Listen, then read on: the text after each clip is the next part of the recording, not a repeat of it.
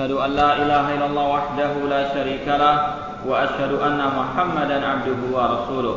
يا أيها الذين آمنوا اتقوا الله حق تقاته ولا تموتن إلا وأنتم مسلمون. يا أيها الناس اتقوا ربكم الذي خلقكم من نفس واحدة وخلق منها زوجها وبث منهما رجالا كثيرا ونساء واتقوا الله الذي تساءلون به والأرحام. إن الله كان عليكم رقيبا. يا أيها الذين آمنوا اتقوا الله وقولوا قولا سديدا. يصلح لكم أعمالكم ويغفر لكم ذنوبكم. ومن يطع الله ورسوله فقد فاز فوزا عظيما. أما بعد فإن أصدق الحديث كتاب الله وخير الهدي هدي محمد صلى الله عليه وسلم. وشر الأمور محدثاتها وكل محدثة بدعة وكل بدعة ضلالة وكل ضلالة في النار Ikhwani fillah rahimani wa rahimakumullah. Kita lanjutkan kembali kajian kitab Al-Furqan Baina Auliya Ar-Rahman wa Auliya Syaitan oleh Syekhul Islam Ibn Taimiyah rahimahullahu taala. Telah disebutkan pada pertemuan yang lalu bahwasanya wajib bagi seorang muslim untuk meyakini tidak ada suri teladan kecuali Rasul sallallahu alaihi wasallam. Tidak ada seorang pun yang patut untuk kita betul-betul berpegang teguh dengan jalan hidupnya kecuali Rasul sallallahu alaihi wasallam dan tidak ada jalan kebenaran kecuali jalan yang telah ditempuh oleh Rasul sallallahu alaihi wasallam. Kemudian dikatakan oleh Syekhul Islam Taimiyah rahimahullah wa annahu la tariqa ila Allah azza wa jalla li ahadin minal khalqi illa bimutaba'atihi batinan wa zahira. Tidak ada jalan menuju kepada Allah bagi seorang pun dari makhluk hidup ini bagi manusia kecuali dengan mengikuti Rasul SAW secara batin maupun secara zahir lahir maupun batin wajib untuk mengikuti Rasul SAW agar dia sampai kepada jalannya Allah sampai kepada surganya Allah Subhanahu Wa Taala hatta lau adrakahu Musa wa Isa wa ghairuhuma minal anbiya la wajaba alaihim ittiba'uhu. Sampai-sampai seandainya Nabi Musa, Nabi Isa dan selain keduanya dari para anbiya kalau hidup sejaman dengan Rasul SAW maka kewajiban mereka mengikuti Rasul Sallallahu Alaihi Wasallam. Karena Rasul diutus untuk semua manusia Rasul diutus kepada semua makhluk yang ada di atas muka bumi ini sampai-sampai ketika Umar bin Khattab radhiallahu anhu memegang kitab Taurat atau lembaran-lembaran Taurat. Rasul SAW pun bersabda kepada beliau, "Laukana Musa hayyan lama wasi'ahu illa ittiba'i." Seandainya Nabi Musa hidup pada zaman ini, maka tidak ada jalan bagi dia kecuali mengikutiku. Demikian pula Nabi Isa alaihissalam ketika pada akhir zaman nanti turun di atas muka bumi ini, maka beliau pun juga mengikuti apa yang telah diajarkan oleh Rasulullah SAW, meneruskan apa yang telah disampaikan oleh Rasulullah SAW, tidak membuat ajaran baru lagi. Itulah yang wajib untuk diyakini oleh seorang Muslim. Eh tidak ada seorang pun yang bisa keluar dari syariat Nabi Muhammad SAW. Allah Subhanahu Wa Taala berfirman, kama qala ta'ala, kama qala ta'ala, nabiyyina lama ataitukum min kitabin wa hikmah Thumma ja'akum rasulun musaddiqun lima ma'akum la tu'minunna bihi wa la tansurunna. Ingatlah ketika Allah mengambil perjanjian dari para an-nabiyyin, para anbiya, lama ataitukum ketika aku kata Allah memberikan kepada kalian kitab dan hikmah. Kemudian datang kepada kalian seorang rasul yang membenarkan apa yang telah disampaikan kepada kalian maka wajib bagi kalian la tu'minun nabi. Allah menyatakan kewajiban kewajiban para anbiya. Kalau seandainya Rasul datang di zaman mereka, di tengah-tengah mereka, wajib bagi mereka la tu'minun nabi untuk beriman kepada Rasul SAW. Wala tansurunna dan kewajiban mereka untuk menolong Rasul Sallallahu Alaihi Wasallam.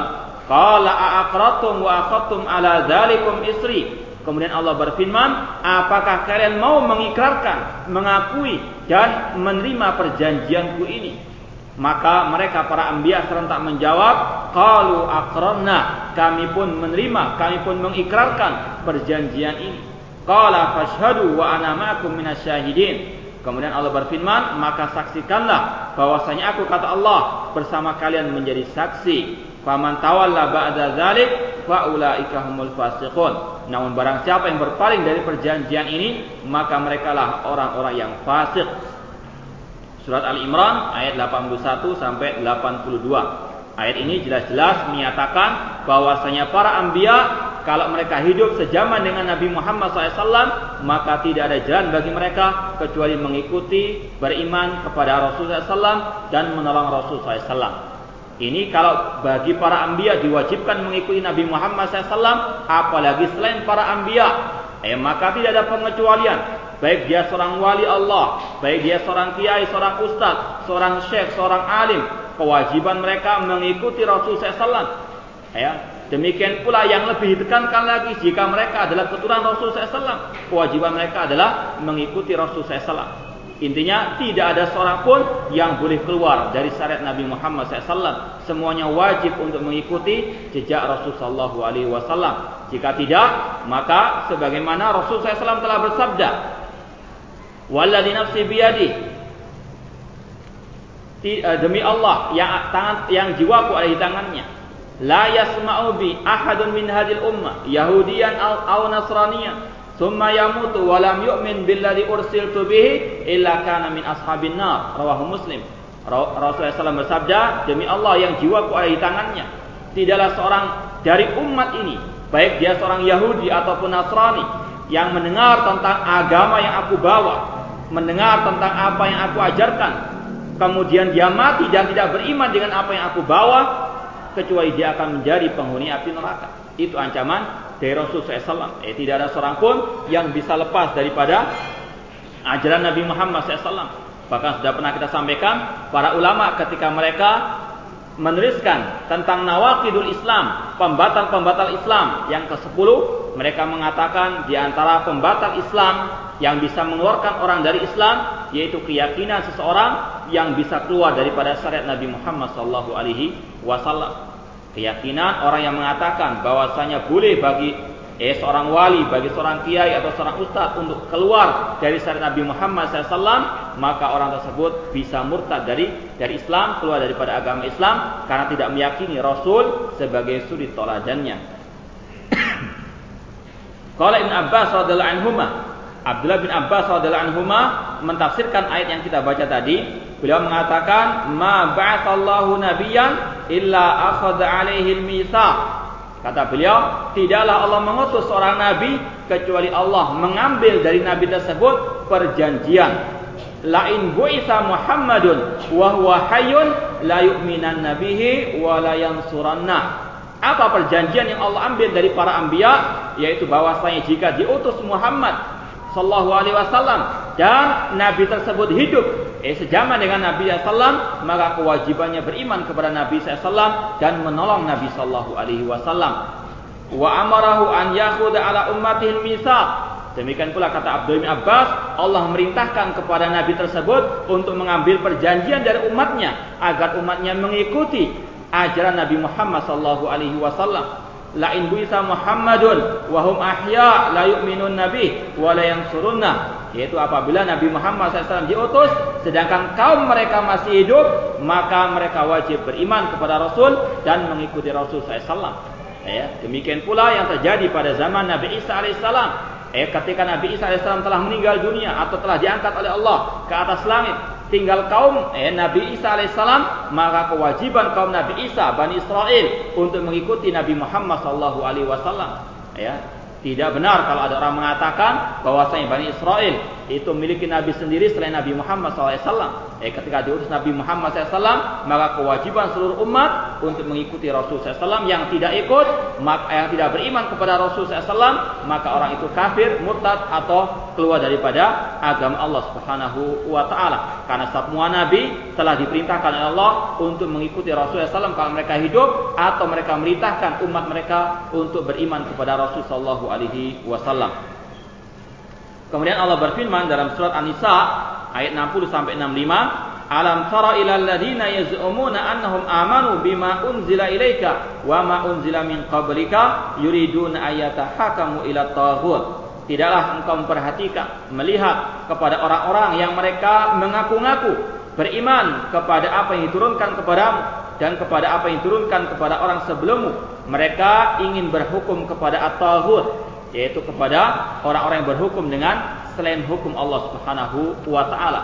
Dari sini perlu kita luruskan pemahaman sebagian ya para pemuda yang terkena penyakit al-khawarij yang suka mengkafirkan penguasa kaum muslimin dengan mereka menggelari pemimpin-pemimpin kaum muslimin dengan tagut ya maka ini adalah gelar-gelar yang tidak diperbolehkan oleh para ulama untuk ditempelkan kepada pemimpin kaum muslimin selama mereka masih mengakui Islam masih termasuk hukum yang terbaik di antara semua hukum-hukum yang ada. Ya orang yang mengatakan pemimpin kaum muslimin itu adalah taghut ya dan mengkafirkan pemimpin tersebut karena tidak berhukum dengan hukum Allah maka ini adalah suatu hal yang menyimpang dari ajaran ahlus sunnati wal jamaah.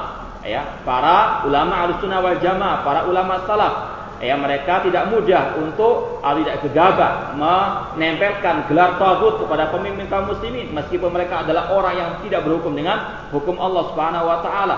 Eh, kalau kita lihat Imam Ahmad rahimahullah taala, beliau disiksa oleh pemimpin pada waktu itu dikarenakan keyakinan pemimpin Al-Quran adalah makhluk yang mana sepakat ulama al-sunnah bahwasanya orang yang mengatakan Al-Quran makhluk itu kafir.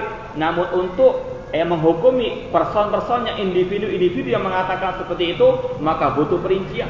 Eh, tidak ada seorang ulama pun dari kalangan al-sunnah pada waktu itu menyatakan Khalifah Ma'mun adalah Tauhud eh, bahkan mereka mendoakan pemimpin tersebut.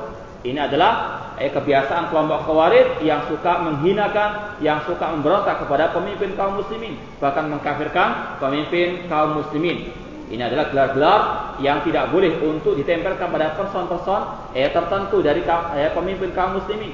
Ya, memang betul sebagai ulama mengatakan orang yang tidak berhukum dengan hukum Allah dikatakan tauhid ini hukum secara umum ya khususnya bagi mereka-mereka yang yang mengingkari hukum Islam. Ya, adapun yang masih meyakini Islam yang terbaik, namun karena hawa nafsunya, karena kedudukan, dia tidak mau berhukum dengan hukum Allah, maka tidak, bisa dikatakan sebagai ataupun ataupun bahkan naudzubillah dikatakan murtad dari agama Allah Subhanahu wa taala.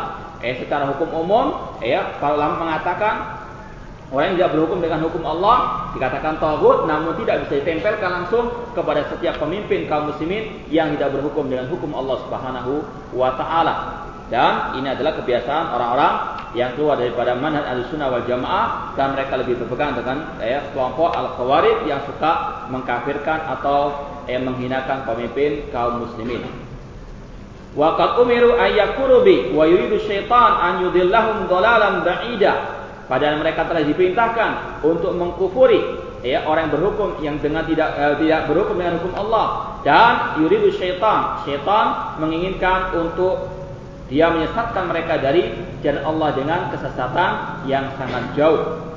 Ini perintah untuk kita mengkufuri, mengingkari hukum selain Islam. Di sini perlu untuk kita luruskan kembali juga eh bahwasanya Ahlussunnah wal Jamaah ya tidak melegalkan hukum selain hukum Allah. Ahlussunnah tidak mau beriman dengan selain hukum Allah Subhanahu wa taala. Namun bagaimana menyikapi selain hukum Allah tersebut? Apakah mudah mengkafirkan orangnya? Ini tidaklah demikian perbuatan Ahlussunnah wal Jamaah.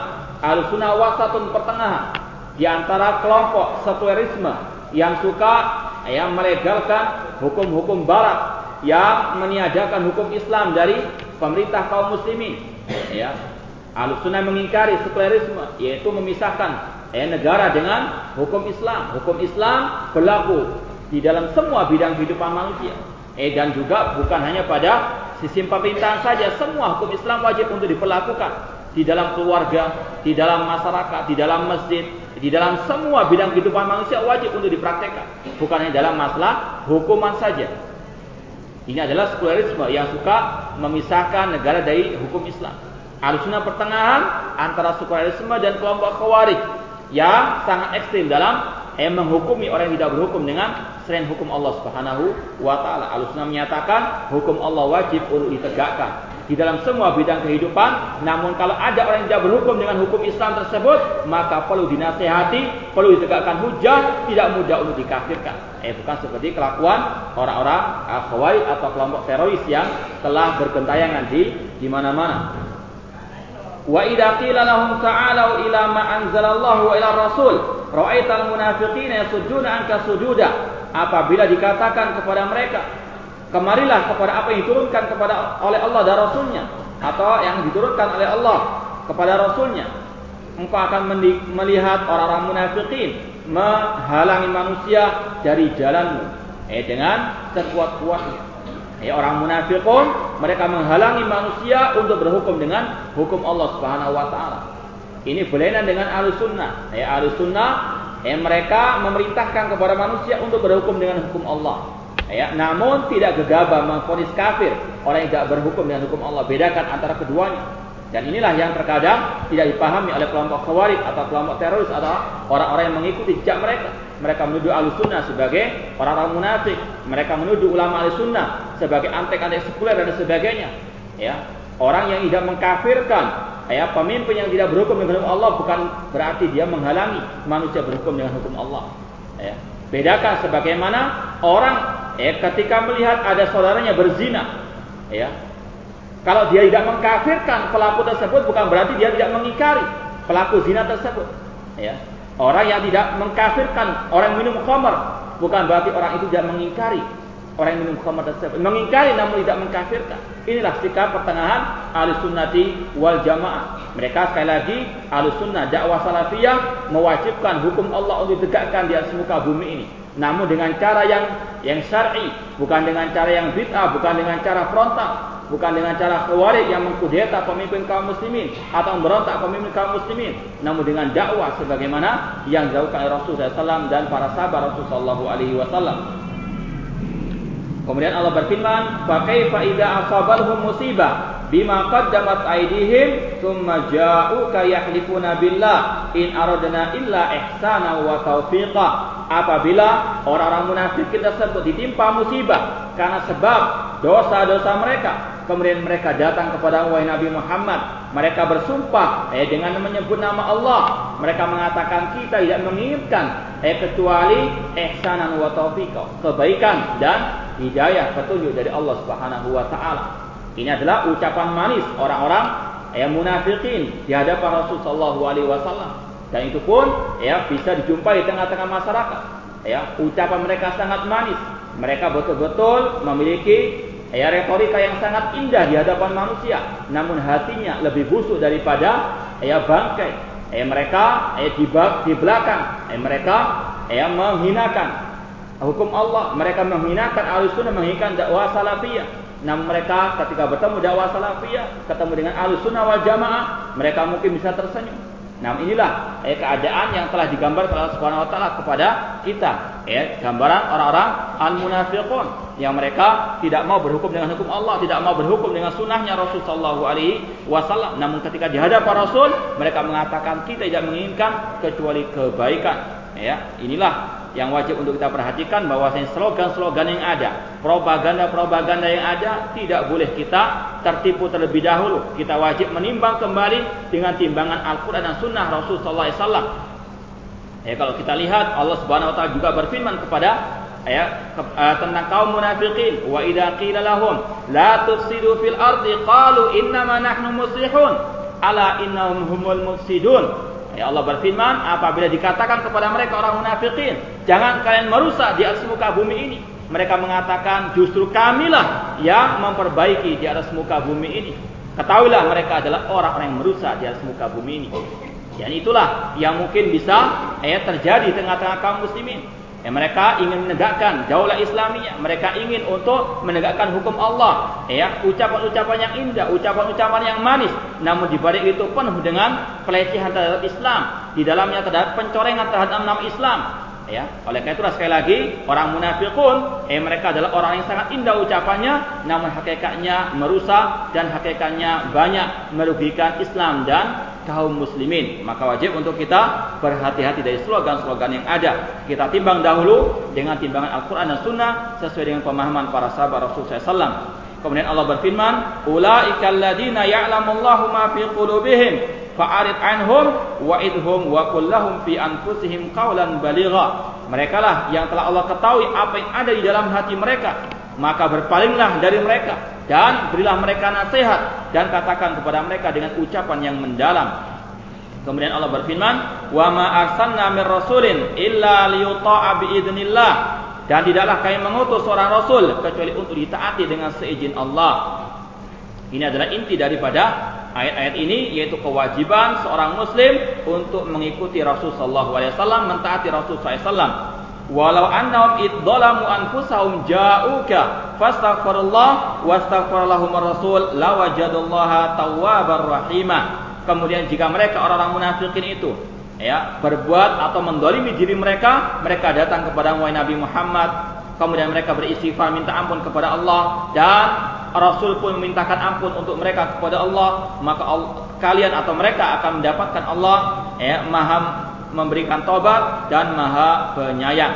Kemudian Allah berfirman, "Fala wa rabbika la yu'minun hatta yuhaqqimuka fi ma syajara bainahum thumma la yajidu fi anfusihim haraja mimma qadaita wa yusallimu taslima." Demi Rabbmu, tidaklah sekali-kali mereka beriman sampai mereka menjadikan Nabi Muhammad sebagai hakim pemutus hukum di dalam apa yang mereka perselisihkan. Kemudian mereka tidak mendapatkan dalam diri mereka keberatan atas apa yang engkau putuskan dan mereka menyerahkan diri dengan sepasrah-pasrahnya. Ini adalah ayat yang mewajibkan setiap orang untuk berhukum dengan hukumnya Rasul Shallallahu Alaihi Wasallam dan hukumnya Allah dan Rasulnya bukan hanya berlaku pada pemerintahan saja. Namun semua manusia wajib mengikuti jejak Rasul SAW pedagang wajib berhukum dengan hukumnya Rasul dalam muamalah dalam jual beli.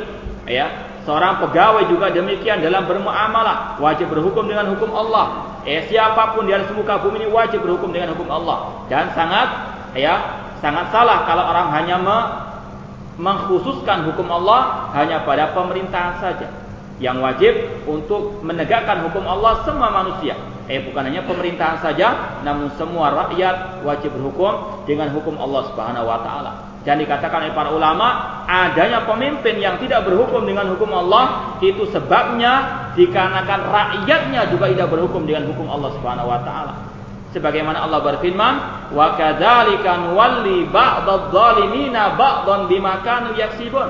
Demikianlah kami kuasakan sebagian orang yang dolim eh kepada orang yang dolim yang lainnya atas apa yang mereka perbuat. Nah, adanya pemimpin yang tidak berhukum dengan hukum Allah adalah musibah dan musibah itu tidak akan datang kecuali karena sebab dosa-dosa manusia. Ma'asabakum min musibatin fabima kasabat aydikum wa ya'fu an Tidaklah musibah menimpa kalian kecuali karena sebab dosa-dosa kalian.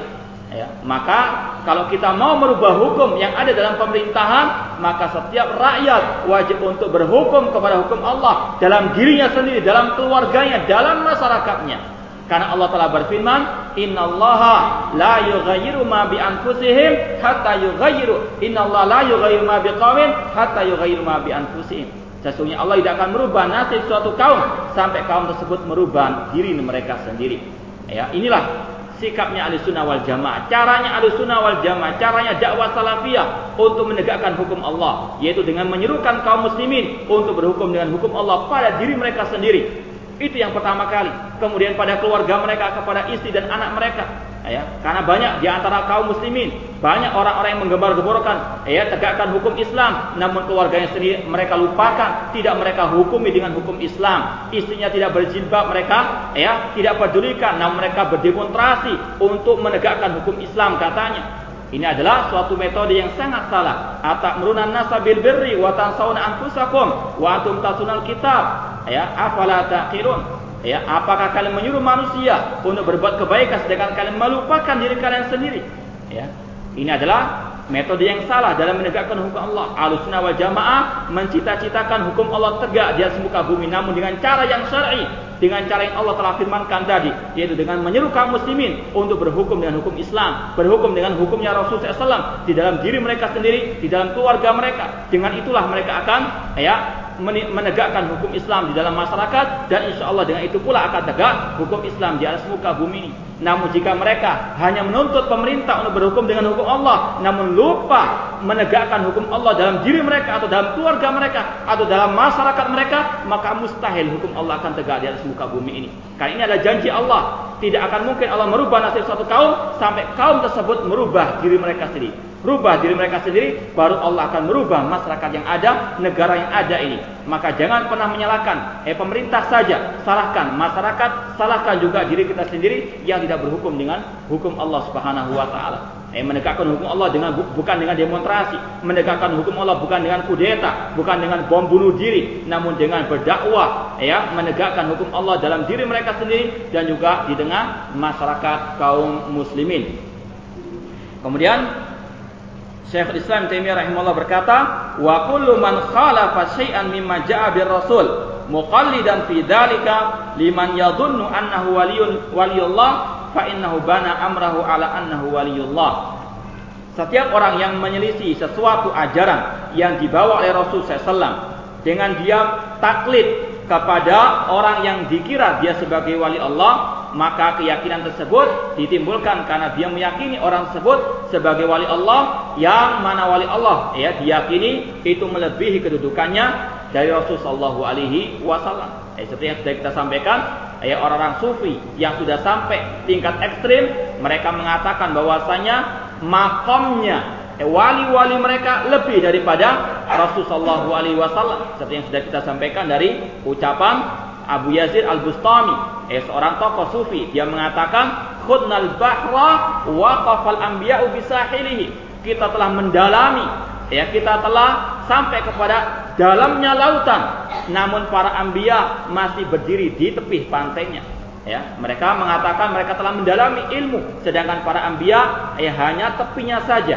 Ya hanya kulitnya saja yang mereka mengetahui ya, kata sebagian ulama betul mereka telah mendalami lautan. Namun lautan kesyirikan lautan kesesatan lautan ya yang sangat sesat menyesatkan ini adalah keyakinan sebagian orang-orang sufi yang mereka ya, lebih mendahulukan ucapan ya wali-wali mereka dibandingkan Rasul sallallahu alaihi wasallam Wa anna wali Allah la yukhala fi. Mereka meyakini bahwasanya kalau orang itu dinamakan wali Allah, maka tidak boleh untuk diselisih sedikit pun. Wajib untuk ditaati perintahnya. Walau kana hadzal rajul min akbari awliyaillah. Eh padahal meskipun seorang itu jika dia termasuk wali Allah yang paling utama, yang paling mulia misalnya, keakadir sahabat, seperti para pembesar dari para sahabat wa tabi'in atau para tabi'in lahum bi lam yuqbal minhum ma khalafa al-kitab wa sunnah Padahal seorang muslim wajib untuk meyakini meskipun ada seorang yang dikatakan sebagai wali Allah bahkan termasuk wali Allah yang paling mulia di muka bumi ini. Seperti Abu Bakar As-Siddiq, Umar bin misalnya. Kalau ada ucapan mereka menyelisih ucapan Rasulullah SAW, maka tidak boleh diterima sama sekali. Ini keyakinan seorang muslim. Karena kewajiban untuk taat hanya kepada Allah dan Rasulnya. Ati Allah wa ati Rasul. Ya, bahkan ketika Abdullah bin Abbas radhiyallahu anhu mendengar seseorang mengatakan, ya, Abu Bakar wa Umar berkata untuk menentang Rasul SAW maka uh, Abdullah bin Abbas mengatakan akhsha an tanzil alaikum minas sama aku qala Rasul wa qultum qala Abu Bakar wa Umar aku khawatir akan turun hujan batu dari langit aku mengatakan Rasul bersabda kalian mengatakan Abu Bakar wa Umar berkata ya dipertentangkan antara ucapan Rasul dan Abu Bakar wa Umar Abdullah bin Abbas pun murka marah ya ini antara Rasul dan Abu Bakar. Tidak boleh dipertentangkan ucapan mereka. Apalagi antara Rasul dengan orang-orang selain para sahabat Rasul Sallallahu Alaihi Wasallam. Fakaifa dalam yakun kadalik? Eh, bagaimana kalau orang tersebut bukan pembesar para sahabat atau para tabi'in? Eh, maka kewajiban eh, seorang muslim mengingkari ucapan tersebut, membuang ucapan tersebut sejauh-jauhnya. Wa tajidu katsiran min haula umdatuhum fi i'tiqadi kauni waliyan lillah annahu qad sadara anhum mukasyafatun fi ba'dil umur.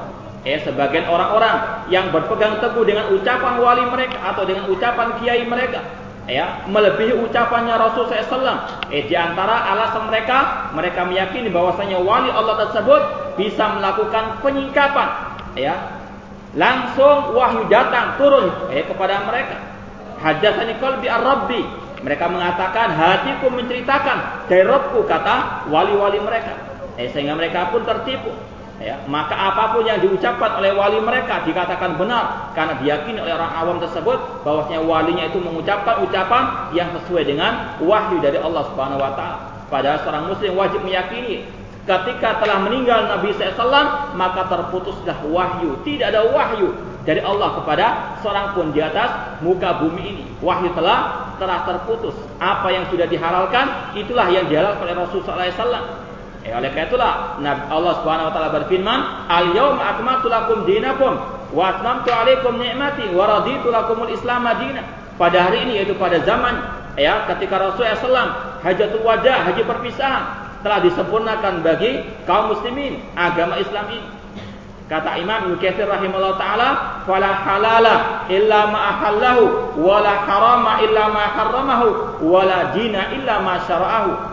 Kata Imam Ibnu Katsir rahimahullah dalam tafsir ayat tersebut bila mengatakan maka tidak ada yang halal kecuali apa yang dihalalkan oleh Rasul dan tidak ada yang haram kecuali apa yang diharamkan oleh Rasul dan tidak ada agama kecuali apa yang disyariatkan oleh Rasul sallallahu alaihi wasallam. Selain itu adalah hal yang sesat dan menyesatkan. Eh, tidak boleh untuk kita mengikutinya.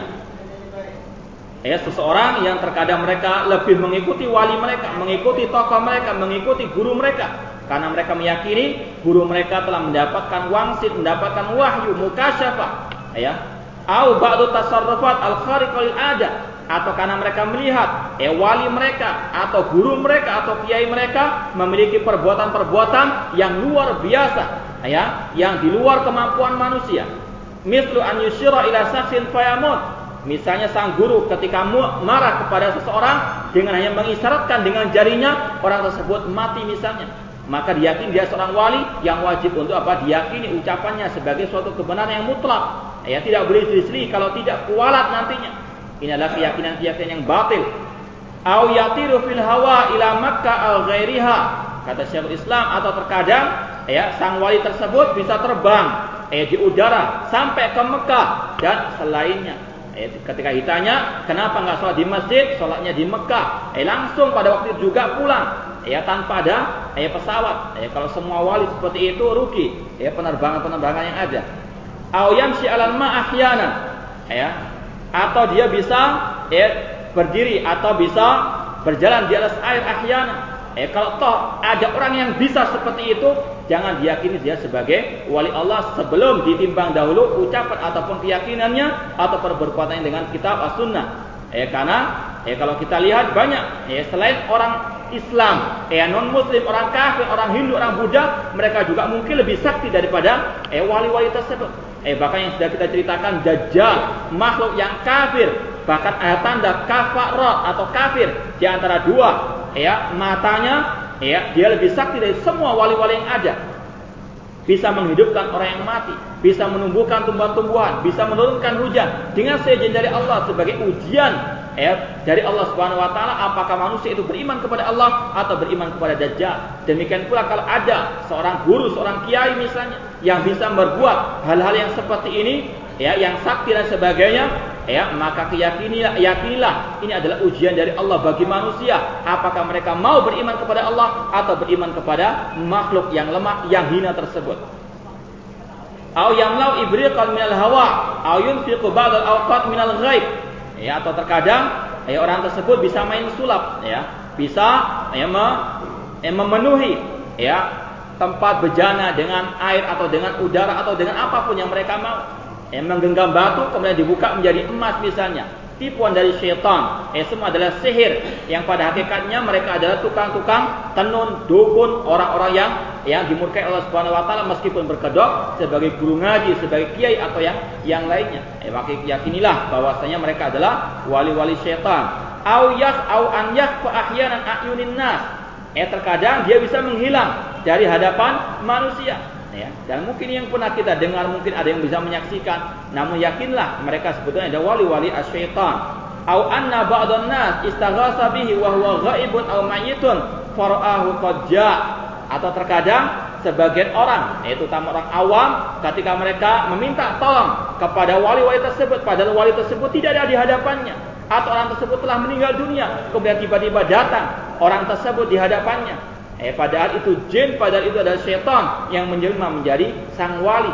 Ini adalah tipu daya iblis kepada manusia-manusia yang tidak tahu kepada akidah yang sahihah. Kemudian dikatakan juga di antara hal yang ya, luar biasa yang terjadi di antara orang-orang tukang sihir atau orang-orang wali-wali setan tersebut Au anna ba'dhan nas istaghatha bi wa huwa ghaibun aw maitun faraqaja faqadha hajatahu aw yukhbirun nas bima sadaqa lahum. Eh datang kepada Pak Kiai, datang kepada guru. Eh sang guru kemudian bertanya tentang barang yang hilang dari rumahnya, diberitahu. Ya, eh orang tersebut di mana barangnya itu berada. Ya, ini adalah bisikan dari jin-jin mereka. Ya, karena tidak ada seorang manusia yang tahu hal yang gaib. Eh, datang kepada dukun, kemudian dukun tersebut memberitahukan barangmu ada di tempat ini, yang mencuri adalah pula misalnya. Maka ini adalah bisikan dari jin, yang mana jin itu melihat orang tersebut mencuri. Ya, dukun tersebut tidak tahu yang gaib. Ketahuilah itu tidak tahu yang gaib, wajib diyakini. Ya, karena Allah telah berfirman, "Qul la ya'lamu man fis samawati wal ardil ghaiba illallah." Katakanlah tidak ada yang tahu yang gaib di langit maupun di bumi kecuali Allah Subhanahu wa taala. Dan itu pun kadang-kadang kebetulan eh dia mengetahui dengan bisikan dari jin-jin mereka au nahwi dzalik minal umur dan masih banyak lagi hal-hal yang luar biasa yang di luar kemampuan manusia yang dilakukan oleh wali-wali syaitan tersebut. Walaysa fi syai'in min hadhil umur ma yadullu ala waliyun lillah. Kata Syekh Islam Taimiyah rahimahullah, tidak ada sedikit pun dari hal-hal yang tadi itu disebutkan yang menunjukkan bahwasanya pelakunya sebagai wali Allah Subhanahu wa taala.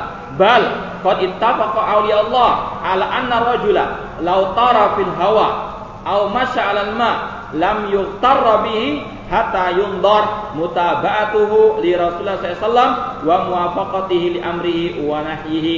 Bahkan para wali-wali Allah telah sepakat, para ulama telah sepakat seandainya ada seseorang yang bisa ya terbang di atas udara, bisa berjalan di atas air, maka tidak boleh ditertipu dahulu sampai dilihat bagaimana ya kehidupannya apakah mengikuti Rasul dalam perintah atau pelarangannya ataukah tidak. Ya, kalau betul-betul dia mengikuti Rasul SAW, kemudian dia memiliki hal yang luar biasa tersebut, insya Allah dia sebagai wali Allah Subhanahu Wa Taala. Dan wali Allah tidak mungkin memamerkan ya hal-hal yang luar biasa tersebut, hal-hal yang luar biasa tersebut ya yang disebut sebagai karomah itu datang dengan tiba-tiba, bukan dengan dipamerkan, bukan dengan dia jadikan sebagai ya bahan tontonan, namun itu sebagai karomah, sebagai pertolongan dari Allah yang itu datangnya tiba-tiba tidak akan mungkin bisa disiar eh, siarkan secara ulang. Ya, itu ada suatu hal yang tidak disengaja yaitu pertolongan dari Allah Subhanahu wa taala. Kemudian wa karamatu illahi taala a'dhamu min hadhil umur sebetulnya karomahnya wali-wali Allah lebih dahsyat dari semuanya ini. Ya, yaitu apa karomahnya wali Allah? Yaitu al-istiqamah, konsisten di atas agama. Itulah yang disebut sebagai karomah yang paling mulia di atas semua karomah. Para ulama mengatakan al-istiqamah khairun minal karamah. Bahwa saya istiqamah yang seorang manusia di atas agama Allah, di atas sunnahnya Rasul itu lebih utama daripada karomah yang ada di atas muka bumi ini. Ya, karena kalau orang itu diberikan hal yang luar biasa, terkadang orang tertipu dengan hal tersebut. Dia menjadi tersesat dikarenakan dia ujub, dikarenakan dia bangga dengan hal yang luar biasa tersebut. Adapun istiqamah ini adalah barang yang berharga ya yang dimiliki oleh seorang muslim di di dunia ini dan sampai di akhirat kala innal ladzina qalu rabbuna Allah tsumma istaqamu tatanazzalu alaihimul malaikatu alla takhafu wa la tahzanu ya Sesungguhnya orang-orang yang mengatakan Rabb kami adalah Allah, sesembahan kami hanyalah Allah, kemudian dia istiqamah, maka pada waktu dia meninggal dunia, malaikat akan turun seraya memberikan kabar gembira Allah takhafu. Janganlah kalian merasa takut dan janganlah kalian merasa bersedih hati. Ini adalah karomah yang paling mulia di antara semua karomah yang ada, yaitu al-istiqamah. Sekali lagi kata para ulama, al istiqamatu khairun minal karama. Istiqamahnya seorang, konsistennya seorang di atas tauhid, di atas sunnah itu lebih mulia dari semua karama yang ada. Maka wali Allah itu mengejar al istiqamah, eh bukan mengejar karama. Adapun wali-wali syaitan, maka mereka yang dikejar adalah ya, al-karamah dalam artian hal yang luar biasa untuk mereka pamerkan di hadapan manusia, untuk mereka menipu manusia dengan hal-hal yang luar biasa tersebut. Ini bedanya wali Allah dengan wali syaitan. Wahadil umur al khariqah lil ada wa in kana yakunu sahibuha waliyan lillah qad yakunu aduwan lillah. Ya, hal-hal yang luar biasa ini terkadang memang dimiliki oleh wali Allah, terkadang juga dimiliki oleh musuh-musuh Allah Subhanahu wa taala. Ya, hal yang luar biasa tidak selalu menunjukkan pelakunya adalah wali Allah. Terkadang bisa wali Allah, terkadang bisa wali syaitan. fa inna hadhil qawariqa takunu likatsir minal kuffar wal musyrikin wa ahli kitab wal munafiqin hal-hal yang luar biasa ini yang di luar kemampuan manusia ini justru kebanyakannya dimiliki oleh orang kafir. Ya kalau kita lihat orang Hindu di di India sana atau orang kafir di India sana ya pada ritual-ritual mereka mereka juga melakukan hal-hal yang luar biasa ya tidak mempan untuk ditusuk dengan pedang dan sebagainya. Ya mereka adalah wali-wali syaitan mereka adalah orang kafir yang tidak beriman kepada Allah. Nah mereka memiliki hal yang luar biasa juga yang di luar kemampuan manusia ini tidak menunjukkan mereka sebagai wali Allah. Demikian pula ahli kitab Yahudi maupun Nasrani. Demikian pula orang-orang munafikin. Wa takunu ahli bidah. Demikian pula ahli bid'ah, orang yang suka berbuat kebid'ahan, para penyuluh kebid'ahan, mereka terkadang memiliki hal-hal yang luar biasa ini untuk menipu manusia dari jalan Allah Subhanahu wa taala. Wa takunu minasyayatin dan juga hal itu ya dimunculkan oleh para setan-setan dari kalangan manusia maupun jin fala yajuzu an yudhanna anna kulla man kana lahu syai'un min hadhil umur annahu waliyulillah maka tidak boleh untuk diyakini orang yang memiliki hal-hal tersebut itu sebagai wali Allah. Bal yu'tabar awliya Allah bi sifatihim wa af'alihim wa ahwalihim ala diyadullu alaihi kitab wa sunnah kita bisa mengetahui itu wali Allah yaitu dengan kita menimbang sifat-sifat orang tersebut, kelakuan orang tersebut, ya keadaan orang tersebut dengan Al-Qur'an wa sunnah. Dengan itulah kita mengetahui siapa wali Allah, bukan dengan mengukurnya dengan hal-hal yang luar biasa tersebut. Wa ya'rifuna al-iman wal Qur'an. Kita bisa mengenal dia sebagai wali Allah kalau mereka betul-betul di atas iman dan di atas Al-Qur'an. Bihaqaiqil imanil batina wa syar'i Islam al-zahira dan mereka betul-betul melaksanakan ya, keimanan yang batin dengan memiliki keyakinan-keyakinan, akidah-akidah yang lurus, akidahnya Rasul dan para sahabat Rasul SAW dan juga dia melakukan siar-siar Islam yang betul-betul disyariatkan oleh Rasul Shallallahu Alaihi Wasallam. Itu dengan itulah kita akan mengetahui siapa wali Allah, siapa wali asyaitan. Misal zalik anna hadhihi umura al-madhkurata wa amsalaha fatujat fi asqasin wa yakunu ahaduhum la yatawadda. Ya. Contoh-contoh tadi hal-hal yang luar biasa tadi yang di luar kemampuan manusia ya terkadang bisa didapati ya dalam diri seseorang yang terkadang tidak pernah wudhu sama sekali dalam ya hidupnya ya.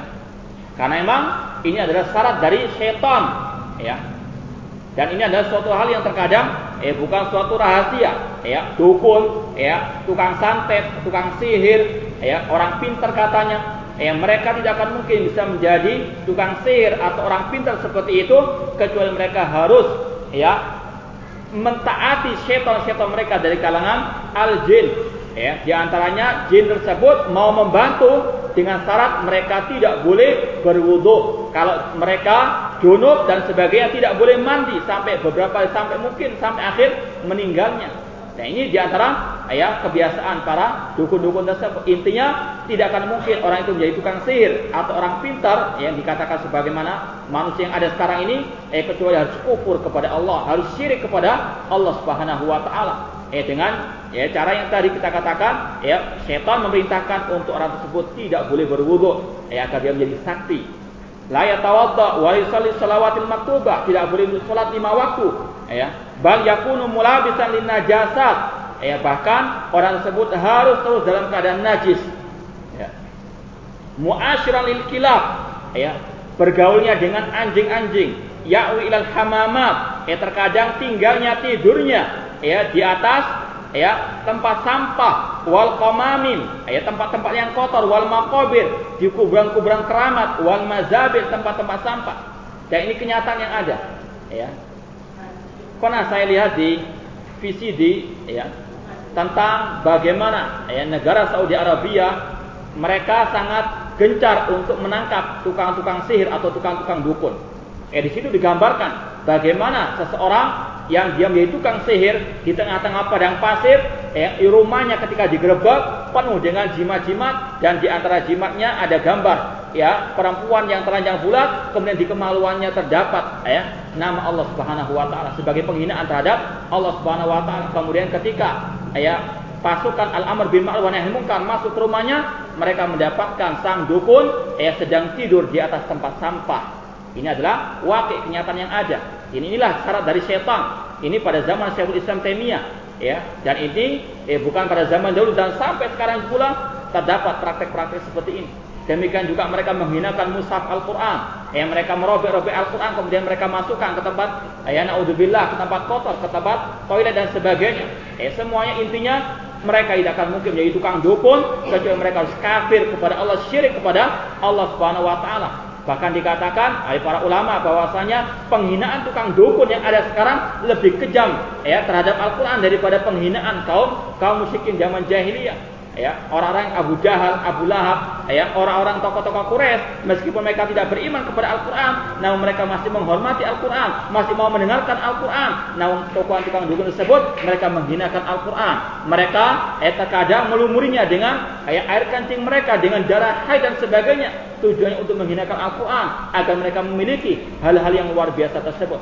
Ini kenyataan yang ada di tengah-tengah kaum muslimin. Namun alhamdulillah kalau di negara Saudi Arabia tersebut ya mereka betul-betul diperangi ya mereka dihukum dan sebagainya dengan hukum yang sangat yang sangat ya pedih setimpal dengan eh, perbuatan mereka. Namun sayang di negeri kita, eh, dukun-dukun tersebut banyak bergentayangan, bahkan dilegalkan di media-media masa atau media-media elektronik. Eh, semuanya kembali kepada kita semuanya.